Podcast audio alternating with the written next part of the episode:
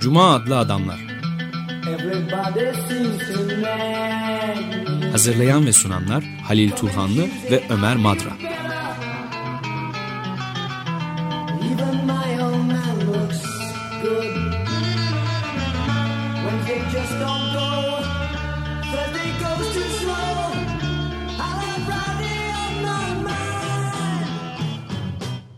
Merhaba Lil, hoş geldin. Teşekkürler, hoş bulduk. Bugün e, Yunanistan'daki krizi ama aslında Avrupa'daki, daha doğrusu küresel krizi konuşacağız. E, Kostas Doizinas'ın bir kitabı çıktı. Krizde felsefe ve direniş. E, bu ço- başka kitaplara katkıları vardı Doizinas'ın ama bu yazdığı e, çevrilen ilk kitabı. Çok önemli bir hukukçu. 1974'te Atina Yunanistan'dan ayrılıp İngiltere'ye gidiyor ama daha önce Albaylar Juntası'na karşı direnen gençler Evet, arasında. Duzinas Çok önemli diye bir- galiba diye okunuyor. Adı- Efendim? Adı Duzinas diye okunuyor. Duzinas. Ee, İngiltere'de e, ve başka üniversitelerde, Prag'da da e, başka da Avru- Paris'te üniversitelerde konuk profesör olarak da dersler vermiş Duzinas. Burada dediğim gibi Yunanistan özelinden yola çıkarak bütün Avrupa'yı aslında kapitalizmin, e, geç kapitalizmin, neoliberal kapitalizmin doğurduğu o felaket sonuçları ele alıyor. Onun hem sadece bir ekonomik etkileri yok, e, siyasal olarak da etkileri var. E, Hatta siyasal etkileri biraz daha yıpratıcı, daha kalıcı sonuçlar doğuruyor. Yunanistan'ın 2008 yılında dünyanın girmiş olduğu finans krizi biraz kapitalizmin diğer krizlerinden farklıydı aslında. 1929'a daha çok benziyor. Yani 70'lerin ortasına girdiği krizi kapitalizm kolay atlatmıştı. Yeniden yapılanmıştı ama burada bu kez yeniden yapılanamıyor. E, Yunanistan'ı borçlandırırken de zaten Avrupa e, biraz e, ödeyemeyeceğini, o borçların geri dönme ihtimalinin olmadığını da bilerek şey Evet. yani kaldırabileceğinden daha fazla bir yüktü bu Yunanistan için. E, üstelik de hiç bu e, krizden yüküm, sorumlu olmayan insanların e, sırtına yü- yükleniyordu bütün külfet. Yani on, e, e, emeklilerden, işçilerden yapılan kesintiler. Ama burada sadece onların emekli aylıklarından yapılan bir tırtıklama değil. E, daha Yunanistan bir kobay olarak kullanılıyordu. Yani geç kapitalizmi nasıl onarabiliriz? Böyle kemer sıkma politikalarının bir laboratuvarı gibiydi. Daha sonra da İrlanda'da, işte İtalya'da, İspanya'da, daha pek çok yerde de e, uygulanmaya konulacak onlar kadar şiddetli çok fazla borçları yok ise de Yunanistan bir anlamda bir kobay gibiydi. Ama buna Yunan halkı acayip bir tepki e, verdi ve bu e, tepki aslında 2011'de bütün e, Tunus'ta, e, Tahrir Meydanı'nda e, başlayan ve oradan Avrupa'ya sıçrayan ve Avrupa'nın pek çok meydanlarında kendi kamusal alanlarda insanların protesto seslerini yükseltmesiyle e, küresel bir direnişe geçti. Evet, aslında Amerika'da da Ha, tabii, Occupy Occupy hareketi. hareketi, Occupy de- Wall Street, bizde de Gezi. Evet, işin ilginç tarafı Duzinas e, Gezi sırasında İstanbul'da doktora yapan doktor öğrencisi bir kızı varmış. Gezi e, olayları sırasında burada tesadüfen buradaymış. Orada Taksim Parkı'nda gezmiş ön sözde Türkçe baskıya yazdı ön sözde bunu belirtiyor. İnsanlar e, içlerindeki yabancı fark ettiler burada diyor Gezi'de. Pek çok yerde böyle yani Yunanistan'da da he- herkes göçmenlerle dayanışma da vardı burada Yunanistan'da. Bu politikaların e, dışladığı herkes birbirleri da- dayanıştılar. Daha doğrusu bu e, çokluğun e, bir, bir araya gelmesiydi. Farklı insanların bir araya gelmesiydi bu direnişler. Yunanistan'daki e, Şimdi Badiou'nun bir sözü var, bir saptaması var. 1968 sona erdi ve 70'lerden itibaren çok muhafazakar bir dönem başladı ve 100 yılın, 20. yüzyılın sonuna kadar bu de- devam etti diyor. Ama 1900, 2011'de tarih uyandı diyor. Şimdi tarih bu doğru bir saptama aslında. Bir de ama arada bir 1910, 1998 var Seattle'daki 99. 90 99 değil mi? Dok- Do- 99 mu? galiba.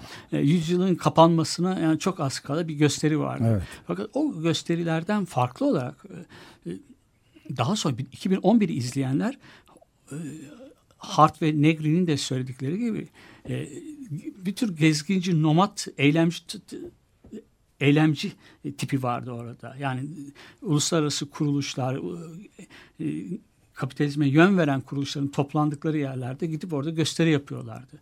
Ama bu işgal et hareketleri, meydanlarda toplanmaları insanların kamusal alanda hem tartışmaları, gerçek anlamda siyaset yapmalarıydı. Siya temsil edilmediklerini düşünen insanlar artık orada siyaset yapmaya başlamışlardı. Gerçek siyasette bu. Yoksa siyaset lobicilik faaliyetleri, e, bildiğimiz ana akım siyasi partilerin yürüttükleri siyasetlerden ibaret değil.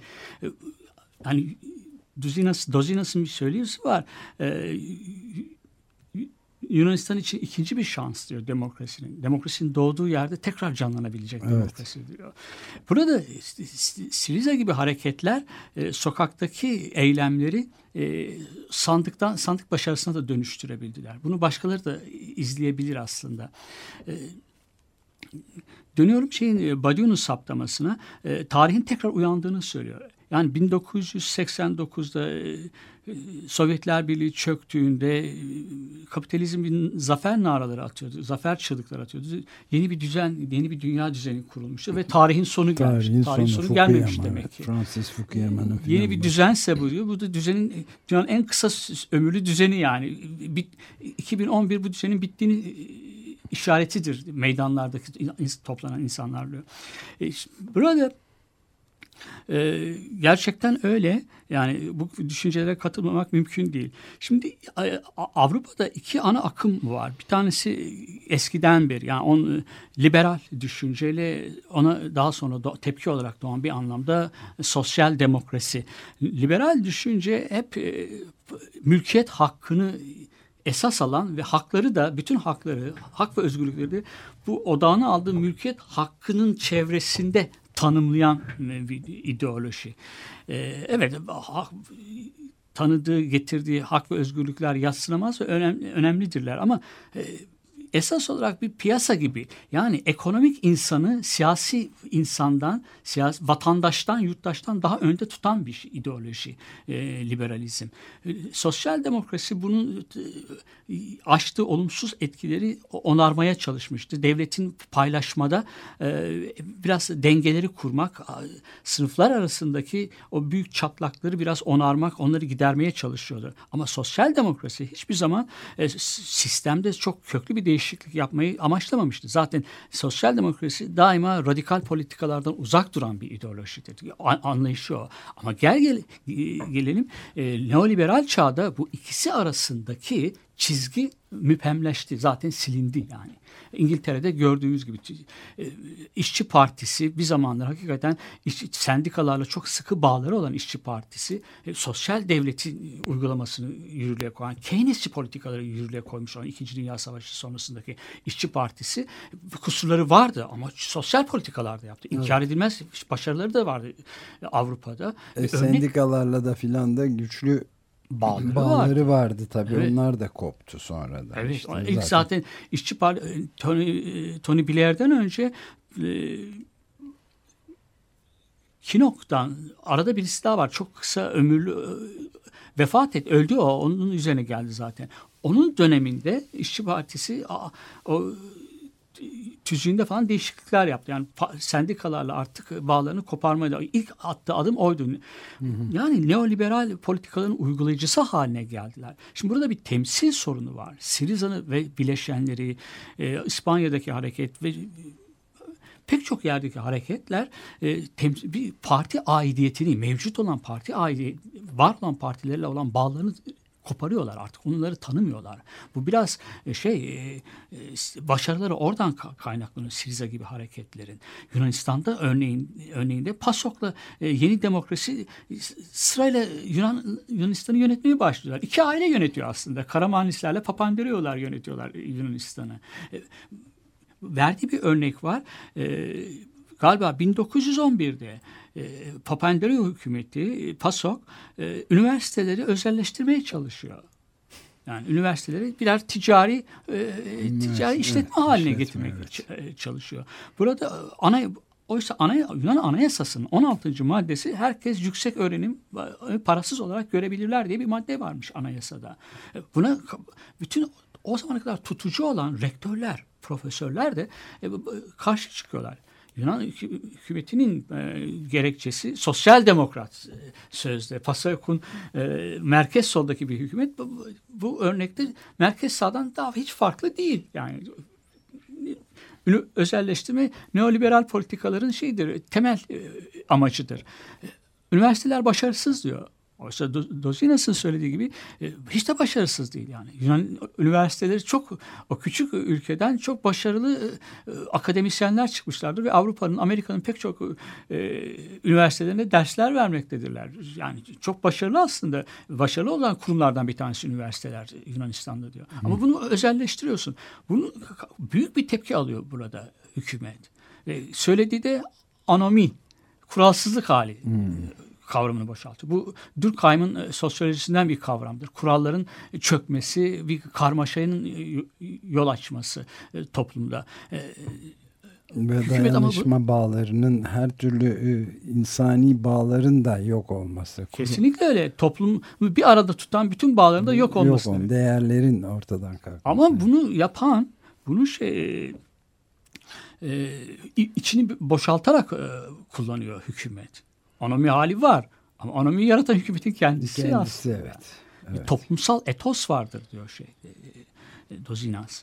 Ee, yani bu etosun e, bir etik toplumun birlikte tutan değerler dediğin gibi. Bunlar ön yargılar da olabilir. Bazı muhafazakar e, tutucu gelenekler de bunların yanında yer alabilir. Ama biz Yunanlıların çok olumlu yönleri de vardır. Bizler dostluğu severiz diyor filia, dostluk, göçmenlere karşı hiç de kötü insanlar değiliz bizler. Ben 1960'ların Pires'ini hatırlıyorum diyor. İnsanlar çok az tanıdıkları insanlarla orada oturup konuşurlardı, içki içerlerdi, sohbet ederlerdi. Üstelik biz Yunanlar da bilgi aşkı vardır. Yani bize üniversitelerin kapısını ne kapatıyorsunuz? Filologos. Evet. evet. Bize üniversitenin kapısını bu saçma bir şey ya. Burada şey. Burada verdiği örnek e, iki partinin, iki eğilimin neoliberal çağda artık arasındaki farkın silinmiş olması. Hepsi de neoliberal politikaların uygulayıcısı, sosyal demokrat olduğunu söyleyen e, partiler de artık sos, e, şey değiller. E, bölüşüm adil, olabildiğince adil bir bölüşümü gerçekleştiren, sistemin temelini dokunmadan böyle büyük farklılıkları ortadan kaldırmaya çalışan, onları azaltmaya çalışan ve politikaların uygulayıcısı olmaktan uzun zaman önce çıktılar. Bunu örnek veriyor. Bu gerçekten de e, iyi bir örnek e, verdiği Dozinas'ın verdiği örnek. Evet. Yani PASOK'un da yeni Demokrasi Partisi'nden hiçbir farkı olmadığını söylüyor. Bir şey daha var orada. Ee, bazen diyor insanlar e, adaletsizlikleri karşıda e, tepki gösterirler. Yani Yunanistan'da bu gösterilen e, direniş direniş hakkını kullandılar insanlar. Bu kemer sıkma politikalarına karşı. İtaatsiz yani kuralları e, çiğnediler. E, bir başka sözcükten anomi tanımlayan bir başka sözcük daha kullanıyor orada. Anomi ile aşağı yukarı aynı anlama gelen bir şey. Adikia sözcüğü. Hmm. Çözülme, çivisi çıkma. Hmm. Ama aynı zamanda adaletsizlik anlamına da geliyor. Onomiden farklı olarak Adikia'nın kendisini değiştirecek, kendisini aşacak özneyi de isyankar özneyi, itaatsiz özneyi de birlikte e, doğurması Adikia'nın. Marx örnekler veriyor. Marx'ın e, Komünist Manifestosu, Marx ve Engels'in Komünist Manifestosu e, adaletsiz bir dünyaya e, yeni bir düzen vermeye çalışıyordu. Hatta bir, bir başka örnek veriyor orada. E, Aziz Pavlus'un ruhani eşitlik fikri. Artık Galatyalılara yaz mektubunda artık Yahudi veya Yunan yok, köle veya özgür yok, kadın erkek yok. Hepimiz Mesih'in gövdesinde birleşiyoruz diye. Bu Adikya'nın doğurduğu eşitlik fikri. E, çözülmüş ve e, çivisi çıkmış bir dünyaya ve onun doğurduğu adaletsizliklere verilen bir tepkidir. Anamide, anomiden farkı bu Adikya'nın Dozinas'a göre. E, bir de e, kendisi değiştirecek isyankar özneyi e, doğurmuş olması. Birçok isyankar özne vardır işte. E, Prometheus, Michel Kohlhaas, Thomas Muser hepsini e, isyankarlar. Adikya'nın doğurduğu Asiler. Evet, isyankar özne bunlar. Tarihte ve geçmiş örnek olacak öznelerdir ne diyor. Burada direnme hakkından sonra e, geçiyor ve direnme hakkından e, bahsediyor. E, verdiği örnek direnme hakkında esas olarak pozitif hukukun ötesinde insanlar etin hukukun önüne, önüne geçtiği bir an direnme hakkı. Sivil itaatsizlik. Ama herkes bu, böyle bu şekilde anlamıyor, böyle bu şekilde tanımlamıyor sivil itaatsizliği. Liberal bir sivil itaatsizlik de, itaatsizlik de e, anlayışı, direniş anlayışı var. Şimdi verdiği örnek şu, 1793 e, insan ve yurttaş hakları bildirgesi. bildirgesi. Burada özgürlükler sıralanmış. Yani burada ve bu özgürlüklerin korunması için de direnme hakkı tanınıyor vatandaşlar, yurttaşlara. E, Frans, bütün Alman idealistleri diyor Dozinas, e, bu özgürlükleri devrimi desteklediler. Devrimin getirdiği özgürlükleri de kabul ettiler. Ama bu özgürlüklere karşı, yok olmasına karşı direnmeyi hakkını kabul etmiyorlardı diyor. Kant bu anlamda son derece muhafazakar bir düşünür. Kurucu iktidar. Kant'ı mı? Evet Kant'ı. Kant'ın şöyle var. Kurucu iktidar bir kez kurulduğunda, kurulu düzene e, dönüştüğünde artık ona vatan, yurttaşlar e, uymak zorundadılar. Yani bir yasa kendisine e, bir yasa kendisinin ortadan kaldırılmasını izin veremez. Yasalarda direniş hakkı yoktur diyor. Evet. Ama e, bu bildirge de biraz sorunlu. Duzinas'a göre. Çünkü hakları sınırlıyor. Hakları sınırlarsan özgürlükler yani bunlardan ibaret değil aslında. 1793'ten 2011'e kadar, 2013'e, 2015'e kadar insanlar e, çok büyük bir evrim geçiriyorlar. İnsanların anlayışı, siyaset anlayışı. Bunlar daha çok, e, e, daha pek çok özgürlük şey yapabilir, eklenebilir. Yani o bildirgeler biraz özgürlükleri sınırlandırıyorlar. Zaten anayasalarda, devrimi izleyen anayasalarda devrimi stabilize etmek, özgürlükleri bir anda böyle sınırlı hale getirmektir. Diyor. Anayasacılık biraz da özgürlüklerden, e, özgürlüklerin alanı sınırlamaktır. Diyor. Farklı bir bakışı var burada.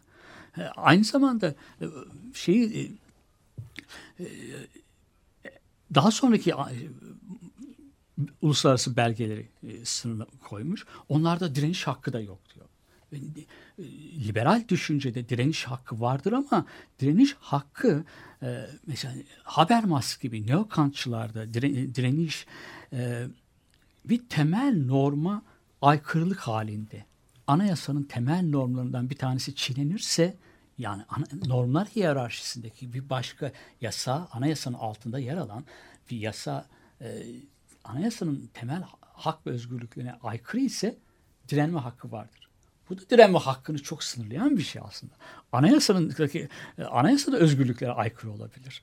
Öyle bir anayasa var bizde. Evet var. E, yani e, vatandaşların görevlerini devlete karşı sorumluluklarını sayan biraz da e, laf olsun diye özgürlüklerden bahseden bir anayasa var.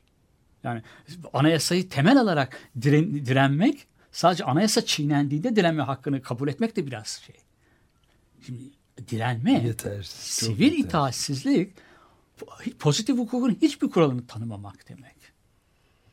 Pozitif hukukun ötesinde ahlaka dayanmak demek. Evet, kanuna aykırı olabilir evet. ama e, evet. öz, hukukun özüne uygundur. David Henry Thoreau'nun evet. yaptığı savaş vergisi ödememek böyle bir şey aslında. Yani oradaki yasa, normlar hiyerarşisinin en üstündeki yasa çıkarılan vergilere bütün yurttaşlar uyacaklardır. Vergileri ödemek zorundadırlar diyebilir. Ama doğru vergi ödemeyi reddederek e, en temel normu da reddetmiş oluyor. Hiçbir norm tanımamış oluyor. Onun dışında kal kalmış. En büyük yasa anayasa hatta köleliği kabul etmiş olabilir. Irkçı yasalara cevaz vermiş olabilir. Yani liberal e, öğretinin, liberallerin direniş hakkının ne kadar sınırlı olduğunu göstermesi bakımından önemli burada. Cuma Adlı Adamlar programında Halil Turhanlı ile ben Deniz Ömer Madrak elimizde Kostas Duzinas'ın Krizde Felsefe ve Direniş başlıklı Yunanistan ve Avrupa'nın Geleceği alt başlıklı Metis yayınlarından yeni yayınlanmış Nisan'da çıkmış. E, çevirisi de Tulga Buğra Işık tarafından yapılmış bir kitap var. Oradan da hem e, şimdi Yunanistan'daki durumu hem de genel olarak isyanların ve dünyanın gidişatını konuşuyoruz. Kendisi de Türkçe basıma ön sözde zaten Evet. Duzinas şeyi de anlatıyor. Evet. Gezi Parkı'nda Gezi da Parkı'nı anlatıyor. İstanbul'daymış tesadüfen. Evet bayağı inanılmaz bulmuşlar tabii. evet Ee, liberal liberal bakışın, liberal eğilimin e, direniş hakkının ne kadar sınırlı olduğunu söylemiştik. Bunun aksi, e, bunun karşısında radikal öğreti yer alıyor. Etienne Balibar'dan alıntı yapmış orada e, Duzinas. E, Etienne Balibar direniş ve itaatsizlikten falan bahsetmiyor. Düpedüz ayaklanmadan bahsediyor. Ee, yani ayaklanma fikri, ayaklanma sözcüğünü kullanıyor. Demokrasinin bütünleyicisi olarak demokrasi ayakta tutan da budur diyor. İnsanlar, yurttaşlar sadece yasalara boyun eğmezler. Yasalara e, itaat etmeme, yasalara karşı gelme hakları da vardır. Hatta boyun eğmeme hakkı bütün hakların hakkıdır. Hakların anasıdır yani.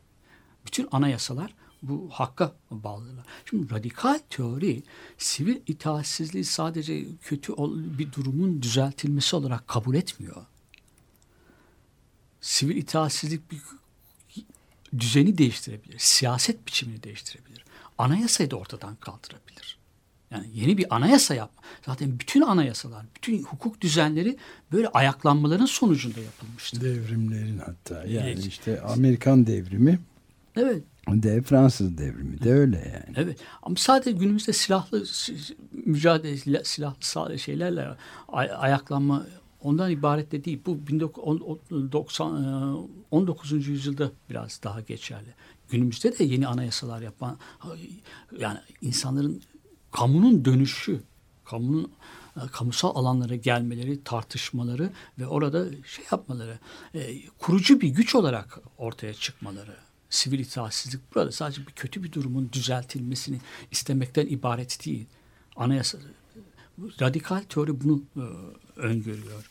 E, direnme hakkını, sivil itaatsizlik ayaklanma, sivil itaatsizlik eylemleriyle e, canlandırıyor. Bunun ana akım politikalarının da yaptığı iyileştirmelere, örneğin referandumlar, yasal iyileştirmeler, bunlar hafifletici önlemler olarak kalabilir ve insanların adalet duygusunu tatmin etmekten de çok uzak kalırlar çoğu kez referandumlar. İnsanları oyalamak da içinde olabilir. Yani dediğim gibi adaletsizlik duygusu o kadar derindir ki insanlar e, artık şeye e, siyasetin siyaset parlament, parlamentonun içine duvarlar arasında sıcak bir şey değil.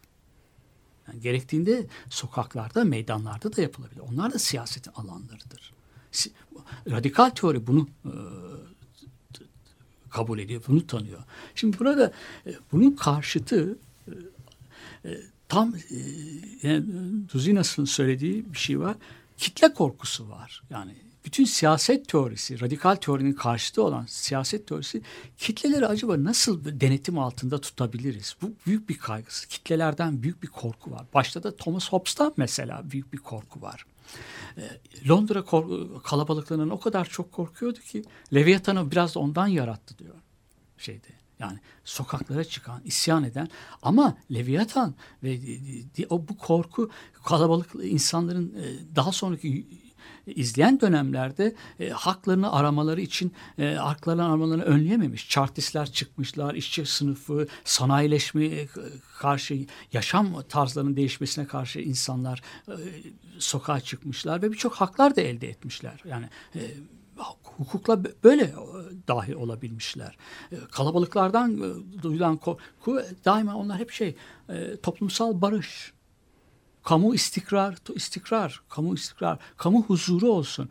Bunlar hep kitleleri egemenlik altında, e, boyunduruk altında tutmak, itaatkar kılmak için yapılan e, şeylerdir. E, bulunan terimler çok çok sık sık kullanılan sözcüklerdir e, diyor. Şimdi burada radikal teori iki tür siyasetten bahsediyor aslında. E, bir asıl siyaset o, bu konuda da Rancière'e dönmüş.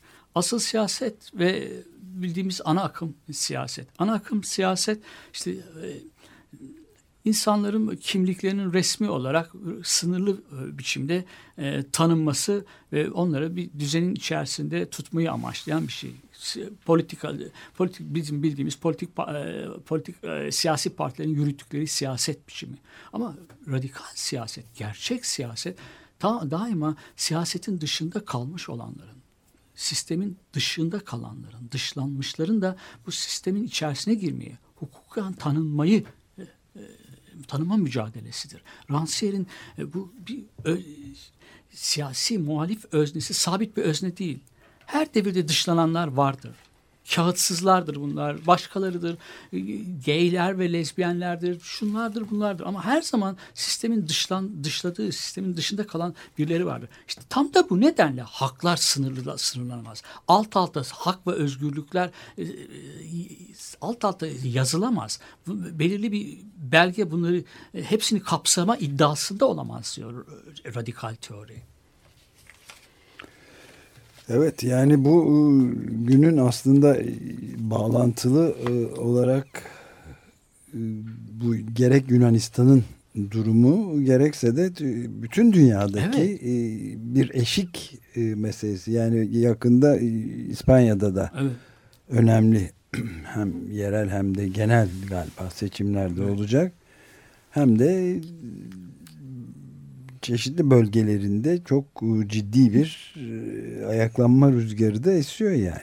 Şimdi bu tip siyaset yani asıl siyaset dedi dışlananların kimlikleri e, resmi olarak kabul edilmemiş olan kesimlerin, grupların yürüttükleri siyaset toplumdaki genel dengeyi bozuyor. Bozmayı da amaçlıyor. İstikrarsızlık, istikrarsızlık yaratmayı amaçlıyor da. Böyle bir şey. Çünkü ancak istikrarsızlık yaratarak sistemin içerisinde hak ve hukuk özgürlüklerden yararlanabilecek. Mesela, e, yani temsilden dışlananların yürüttükleri siyaseti asıl siyaset, gerçek siyaset sayıyor radikal teori. Özellikle Rancière. Dozinas, Rancière'in özellikle bu son e, olaylarda, son direnişlerde doğrulandığını söylüyor. Onun biraz daha fazla payı var. Aslında radikal teori tam olarak da kavrayamadı şeyler. Biraz hazırlıksız yakalandı 2011'deki Arap Baharı'na. Çok farklı bir yerden geldi, patlak verdi şey. Evet. Yani, siyasetçiler hiç anlamadılar. Onların radikallikle falan ilgileri yok. Mesela örnek verdi. Hillary Clinton'ın bir sözü var. Ee, görebildiğimiz kadarıyla mübarek rejimi çok istikrarlıydı. İstikrarlı diyor. İki gün sonra çöküyor. Onları evet. bırakalım bir yana. Ama radikal teoride çok pek hazırlıklı yakalanamadı yani burayı. Burada hakikaten. E, en çok yaklaşanlardan bir tanesinin e, Rancière olduğunu söylüyor. Dışlananların o, siyasette e, düzene e, kamusal hayatın içerisine, demokratik düzen içerisine dahil olma istemleri, talepleri. Katılır mısın bilmiyorum. Son seçimlerde biraz HDP böyle bir şey e, verdi. Yani o HDP bir, bir gövdesi var ama bileşenleri de var. Bir, tam olarak değil ama tıpatıp her şeyi benzetemeyiz zaten. Uymaz. Biraz Siriza'ya benzet, benzetmesi benziyordu. Evet. Yani ve çok hızlı gelişmeler oluyor. Şimdi mesela e, Siriza gerçi 12 seneden beri mevcut evet. olan ve bütün bu şeyin içinde çelikleşmiş diyeyim e, sürecin içinde kemer sıkma politikaları vesaire ama e, Podemos gibi koalisyonlar evet. İspanya'da çok yeni yani bir senede evet. oldu ve bazı böyle radikal gibi görünen hareketlerde e, sadece yolsuzluk gibi korkunç e, yıkıcı etkilere karşı çıkan doğan partiler bile iktidar kazanabiliyorlar. Evet. Yani böyle de bir yerel seçimlerde hava. çok başarılı oldu Podemos mesela evet. İspanya'da. Podemos da başarılı oldu. Başka koalisyonlar da evet, Barcelona'yı ve şeyi ele geçirdiler evet. işte. Madrid iki büyük kentini biri Katalunya'nın birisi de. Siriza doğru. Yani 13 senelik bir geçmişi var ama e, 2008'den sonraki 2011'den e, sonraki o e, işgal olayları protesto olayları biraz daha canlandırdı ama Sirizya'yı. Evet tabi. tabii. Yani bir, böyle bir elbette elbette. Yani çok yavaş bir evet. ilerleme gelirken birdenbire evet. müthiş bir yükselişe evet. geçti. Yani. Fakat şöyle bir şey var. Bugünkü gazetede de okudum ben. Sen de okumuşsundur. Gözünden kaçmamıştır. Ee, yani bir de o destekleyenlerin e, ideolojik bir şeyi yok. Çok kuvvetli bir destek değil yani. O da var. Evet. Yani ekonomik programlarında biraz böyle canlına dokunduğunda, beklentilerini biraz karşılamadığında hemen o desteği de çekebiliyorlar. Yani orta sınıf destekleri de var şeyde. E, kemer sıkma politikalarından bezmiş olan insanların da verdikleri bir şey var. Aynı şey HDP için de geçerli. Biraz da AK Parti'den kurtulmak için de verilmiş oylar da var orada. Yani e, mesela istikrarsızlık yarattı HDP'de. 13 yıllık bir iktidara son verdi aslında. Biri demokratik e, demokrasi talepleri, hak talepleriyle geldi. Yani e, Cumhuriyet Halk Partisi e, e işçi pardon emekli maaşlarına yapacağı hem ekonomik de dikkat eder. Hep ekonomik. Demokratik hak ve taleplerde hiç çok zayıftı. Evet. Yani o onun da biraz e, oy verenler öyle bir susamışlık da var o bakımdan da önemli. Sadece ekonomik vaatlerden ibaret değildi. E, ve tabii temsil edilmeyenlerin, kimlikleri kabul edilmeyenlerin de desteği vardı. Onlar çok fazla olmayabilirdi oy oranları. Ama bileştiklerinde bir güç oldular. Barajı açtılar. Bu çok önemliydi bence. Yani Türkiye'nin e, son yıllardaki e, siyaset sahnesindeki en önemli gelişmelerden de bir tanesi. Evet. Bundan sonrası da mı çok önemli? Bundan sonrası da o barajı aşmak kadar önemli. O da bir başka mesele. Evet. Burası Açık Radyo 94.9 ve e, Kostas Duzinas'ın Krizde Felsefe ve Direniş adlı kitabını konuşuyoruz. Yunanistan ve Avrupa'nın geleceği alt başlığını taşıyor. Metis yayınlarından yeni yayımlandı. Tulga Buğra Işık Türkçeleştirmiş ve e, bayağı kriz, felsefe ve direniş bölümlerinden oluşuyor. E, gelecekteki Avrupa'nın nasıl olacağı vaziyeti var. Evet.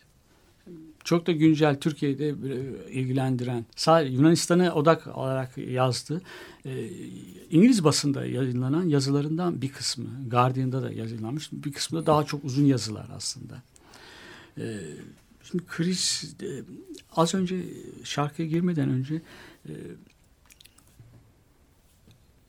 siyaset, e, gerçek siyaset, ana akım siyasetle gerçek siyaset arasındaki farkı söz ediyor. Ve radikal teorinin özellikle Rancière'in e, bu siyasete nasıl baktığını e, açıklamaya çalışıyorduk. Duzinas da Rancière'e biraz daha özel bir yer vermiş orada. Radikal siyaset siyasetin antagonistik olduğunu kabul ediyor. Çatışmalı olduğunu kabul ediyor. Sosyal demokrasinin de üstüne örttüğü bu zaten. Evet. Yani sosyal demokrat olduğu ol, oldu ne kadar oldu tartışılabilir ama hep Cumhuriyet Halk Partisi'nin ben şunu inan düşünmüşüm solun dinamiklerini bastırmıştır Türkiye'de hep. Hı hı. Yani hep bastırmıştır. Ee, çatışmayı e, hep çatışmaları çatışmalı bir toplum olduğu gerçeğini, toplumda çatışmalar olduğunu, toplumda sınıf çatışmalar olduğunu, daha değişik gruplar arasında e, çatışmalar olduğunu e, yatsıyor e, sosyal demokrasi ve ana akım. Bütün siyasetler, partiler. İşte radikal teori bu antagonistik ilişkileri ortaya çıkarma. Yani müzakereler e, müzakereci toplumu evet insanlar şey yaparlar konuşurlar otururlar konuşurlar ama toplum bir antagonistik yapısı da var. Bunu kabul et, ederse ancak bunu kabul ederse sokak siyasetin e, alanını da parlamento ile sınırlanmaz. Bir düşünce. Sokağa da çıkabilir. Kamusal alanlar, kamusal alanlar. Kamunun dönüşü bu çok önemli. Yani o iş, bütün işgal et hareketleri, meydanlarda toplananlar, Tahrir Meydanı'nda toplananlar, Taksim Meydanı'nda toplananlar, de kamu dönmüştü. Wall Street. Evet, Wall Street, kamunun geri dönüşüydü. Yani e, Hart ve Negrin de dediği gibi demokrasinin bir forum da oraları. Yani de, katılımcı demokrasinin parlamentoda olmayan şeyi orada gerçekleşti. Evet, bütün şeyler de oradaydı. Kamusal müşterekler evet. yani kütüphaneleri hepsinin birer kütüphanesi de oldu. Kendiliğinden yani ve bütün kullanımına açık herkesin kullanımına. Ee, işte ortak mutfaklar oluyordu fikir teatileri oluyordu ve kendine özgü bir dil bile geliştirilmişti evet. yani e, alkış yerine elleri sallayarak filan. Evet. çok e, ya da birbirini tekrarlayarak çoğaltılan e, halkın mikrofonu diye adlandırılan yöntemler bile geliştirildi. Yani Evet. çok kendine özgü bir dil. Yani Gezi Parkı'nda da aynı şeyi Evet. gördük. İspanya'da Indignados'un ve 5 Mayıs 5M hareketi miydi? 15M galiba. Orada da aynı şeyler. Yani birbirinden çok farklı fakat aynı nitelikte demokratik agora Evet. eski Yunan'ı hatırlatan ama tabii ki 20. 21. yüzyıla özgü bu işte demin de programın başlarında sözü edilen e, şeyin dönüşü Evet. e, 20. 21. e, yani bu uzun süreli e, sağ e, Evet. egemenliğinden sonra tekrar bir e, 21. yüzyılın başında bir dönüş Direniş çağı. biraz. Di- direniş çağına evet 68'den beri uyumakta olan Evet doğru. bir açıdan yani. Bu demin söylediğim o mutabakat siyasetinde hükmeden sınıflarla gruplar, tabi gruplar konumlarına pek fazla itiraz etmiyorlar. Yani onu değiştirme şeyi yok. Gerçek siyaset diyor Rancière, dışlananlar e, hiyerarşilere, toplumsal hiyerarşilere meydan okuduklarında siyaset vardır gerçek hayatta. Ve eşitliğe yöneliktir. Eşitlik ilkesine yöneliktir gerçek siyaset. Bu yapısallaşmış toplum dediği Rancière'in her grubun kendine ait olan, kendine rolü, işlevi, konumu kabul ettiği ve oralarda kaldığı o toplum, yapısallaşmış toplumun altını oyan siyaset. Asıl siyaset, gerçek siyaset. Radikal siyaset. Radikal siyasetin dönüşü olarak da kabul, direniş çağının bir özelliği de o o iki ana birbirine çok benzeyen ve birbirinden farkları olmayan, aynı siyasetleri yürüten, ekonomik sıkıntıları, halkın ekonomik sıkıntılarını hiç bundan şey, günahı olmayan, suçu olmayan, sorumluluğu ve kusuru olmayan insanların sırtına yükleyen, onlardan ödedikleri vergileri alıp iflas etmekte olan bankaların durumunu düzeltmeye çalışan bir ekonomi mesela. Evet Yunanistan'da da mesela işte bu son e, gösteriler olurken Evet. evet. Sintagma Meydanı'nda ya parlamentonun önünde şey sloganları atılıyordu. E, Bankerle e, bankaları, finansçıları değil e, Yunanistan'ı kurtaralım. Evet. evet hepsi bunun, bunun- pek çok yerde öyle. Ee, şimdi bir de e, demokrasi, radikal siyaset, demokrasi ve siyaseti neredeyse ya da çoğu kez eş anlamda kullanıyor. Yani siyaset Evet. belirli bir grubun çıkarlarını e, gözetmek ya da çıkarlar arasında denge, denge kurmak Kurmak değil. değil. Birilerine de pay vererek toplumdaki eşitsizlikleri de azaltmaktan ibaret değil. Bütün toplumu eşit kılmak demek. Bir toplumdaki bütün hiyerarşileri ortadan kaldırmak demek. Bu anlamda siyaset, gerçek siyaset demokrasiyle eş anlamlı. İnsanlar herkes eşit iseler e, şey vardır, demokrasi vardır şeyler de e, günümüzde mesela e, kapitalizmi meşrulaştırmak için birçok kavramlar ortaya atılıyor. Doğal işsizlik oranı. Yani böyleleri işsiz kalabilirler yani. Aylarca, yıllarca işsiz kalabilirler. Bu doğalmış gibi. Kapitalizmin yarattığı eşitsizlikler, şunlar bunlar. Bütün bunlara karşı olmak yani. Hatta hatta onun ötesinde yoksulluk bu Malthusyen hikaye. Malthus'un e, Thomas Malthus'un e, ortaya attığı şey yani işsizlik ve yoksulluk aslında insanların kendi kabahatleriymiş gibi bir yaklaşım var. Yani tembelliklerinden geliyor. Onun için asla yardım etmemeli ki yükselme şansını kabul etsinler kendileri bulsunlar diye. Ta e, yani 250 senelik 280 230 senelik filan bir hikaye bu. Evet. Ee, David Ricardo'nun şey yani yoksullara e, devlet ve sosyal yardım yapılmamalıdır. Evet, evet. Neoliberalizm de bunu savunuyor. Her şey Evet. serbest olsun yani. Yani 230 yıllık bir yalan aslında. Evet doğru. Ee, bir de şu var. Ee,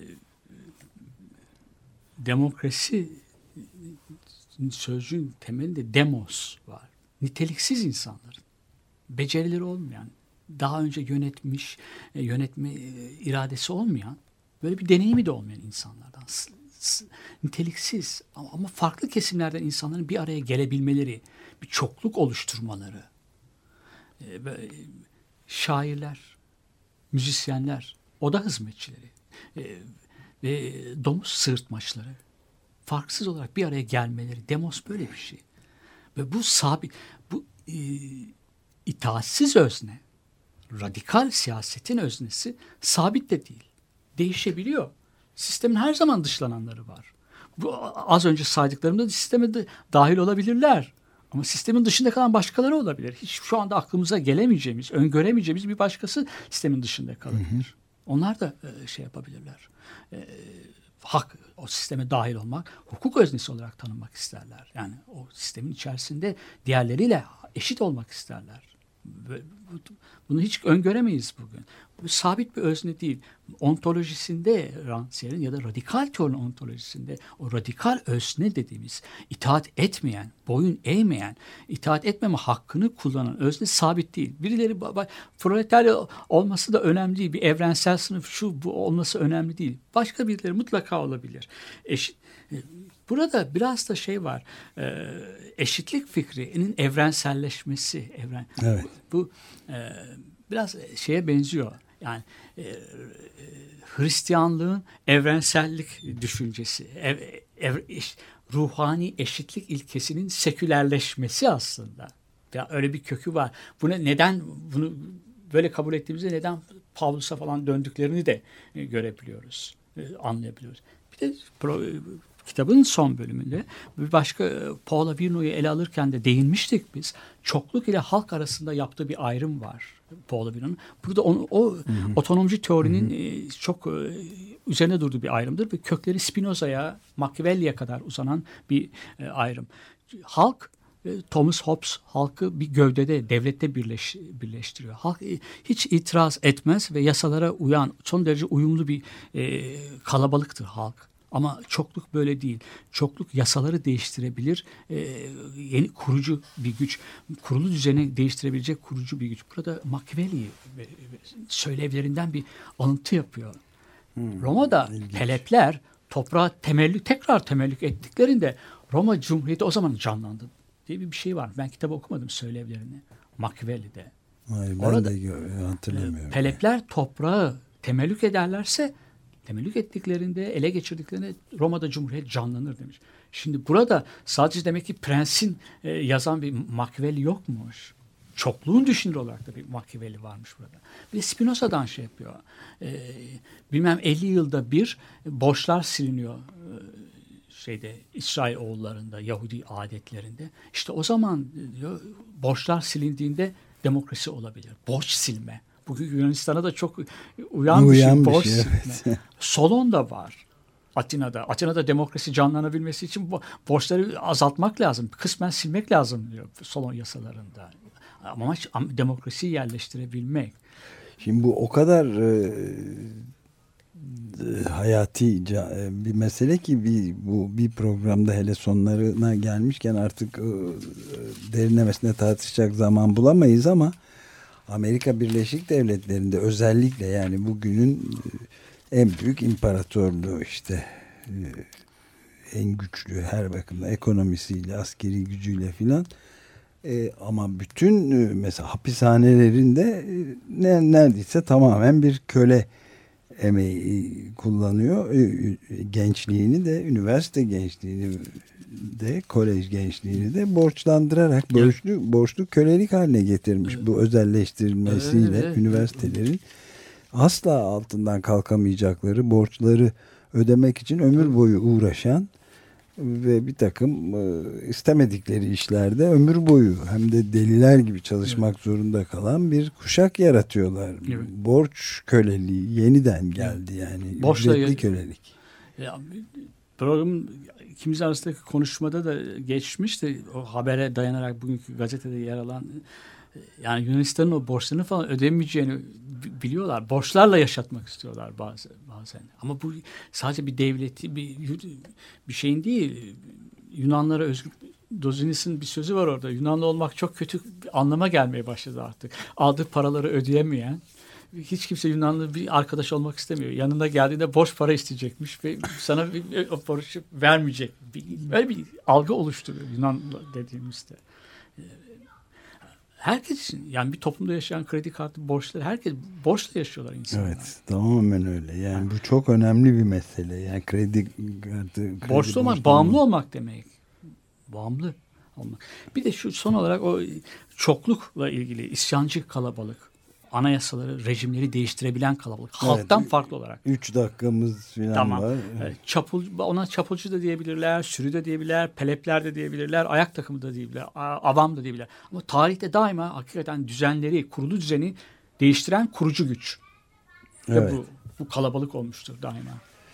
Evet bu yani çok e, şey gebe bayağı tarih yani gelecek pek çok olguya e, gebe Evet. görünüyor. Evet e, Du- Duzinas'ın dediklerini Türkiye için de söyledikleri de ilginç. Ben şimdi görüyorum kitabı daha ama e, krizde felsefe ve direniş kitabını ele aldık Kostas Duzinas'ın. Ömrünün büyükçe bir bölümünde İngiltere'de geçirmiş bir hukuk profesörü. Halen de orada. Orada değil mi? Evet, Evet, orada yaşıyor. Ee, ama kızı dolayısıyla da gezi Evet, meselesini yakından takip etme ve değerlendirme imkanı da bulmuş İstanbul'u ve Türkiye'yi de. Ee, evet demokrasi fikri üzerinde e, yeni, yeni bir bir başka toplantıya bir programa kadar bununla şimdilik bu muhabbetle bitiriyoruz herhalde. Hepinize günaydın.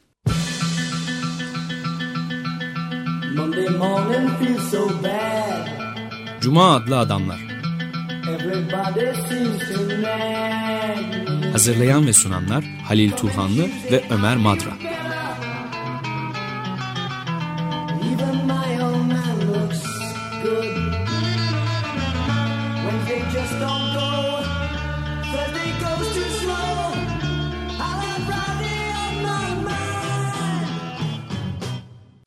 Açık Radyo program destekçisi olun.